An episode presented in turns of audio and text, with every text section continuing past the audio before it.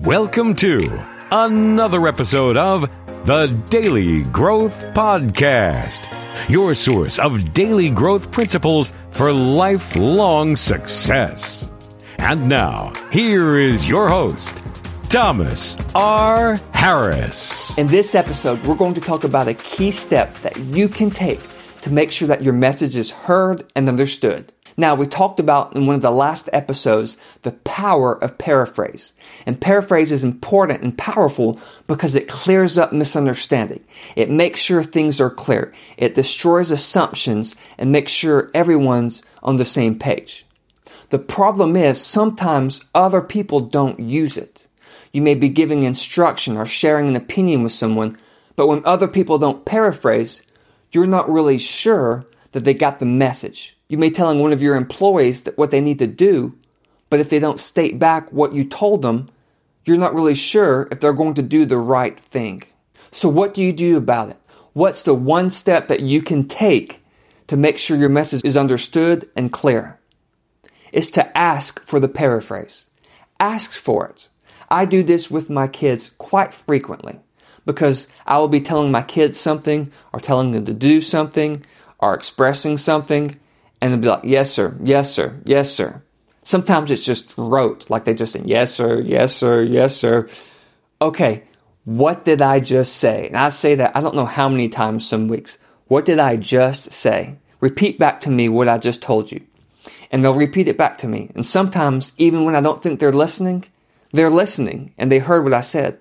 Sometimes when it seems like they may be listening, they really didn't, and I have to repeat back what I said and help make sure what I said was clear. But this can be used in so many other areas besides kids. In business, in relationships, with friends, whatever it is. You can ask for the paraphrase to make sure other people heard you. Now, if you just say, hey, paraphrase back to me what I said, people might take that sometimes the wrong way. Some people might not. They may do it. But there's nice ways, tactful ways you can use to ask for people to repeat back to you what you said. Let's say you're at a meeting and you're giving instructions to people for what they need to do. You can say something like, okay, let's go through what each person is supposed to do. You tell me what you're supposed to do in this project. Or you tell me what your steps are this week. Repeat back to me these steps. Something along those lines. You can say something like that. You can also say something like, hey, I just want to make sure my instructions were clear. Would you repeat back to me what I just said that you're supposed to do? And that puts it on you that you're just making sure you're clear, not that you're afraid they're not listening. In a relationship, if you feel like someone may not be listening or you want to make sure they understood you, you can say, Hey, I just want to make sure I'm coming across clearly. Can you repeat back what you heard me say? Saying something along those lines is not offensive. It's just you making sure you're clear to them and they're much more willing to repeat back. And then you can clarify, be like, Oh, I didn't say that very clearly. Let me try to repeat that again and then you repeat it. So in business, in work, in life, relationships, kids, asking for the paraphrase can help make sure what you are saying is being heard. And that's important because when people are on the same page and messages are coming across clear, there's less frustration, less waste, and that's important for a number of reasons.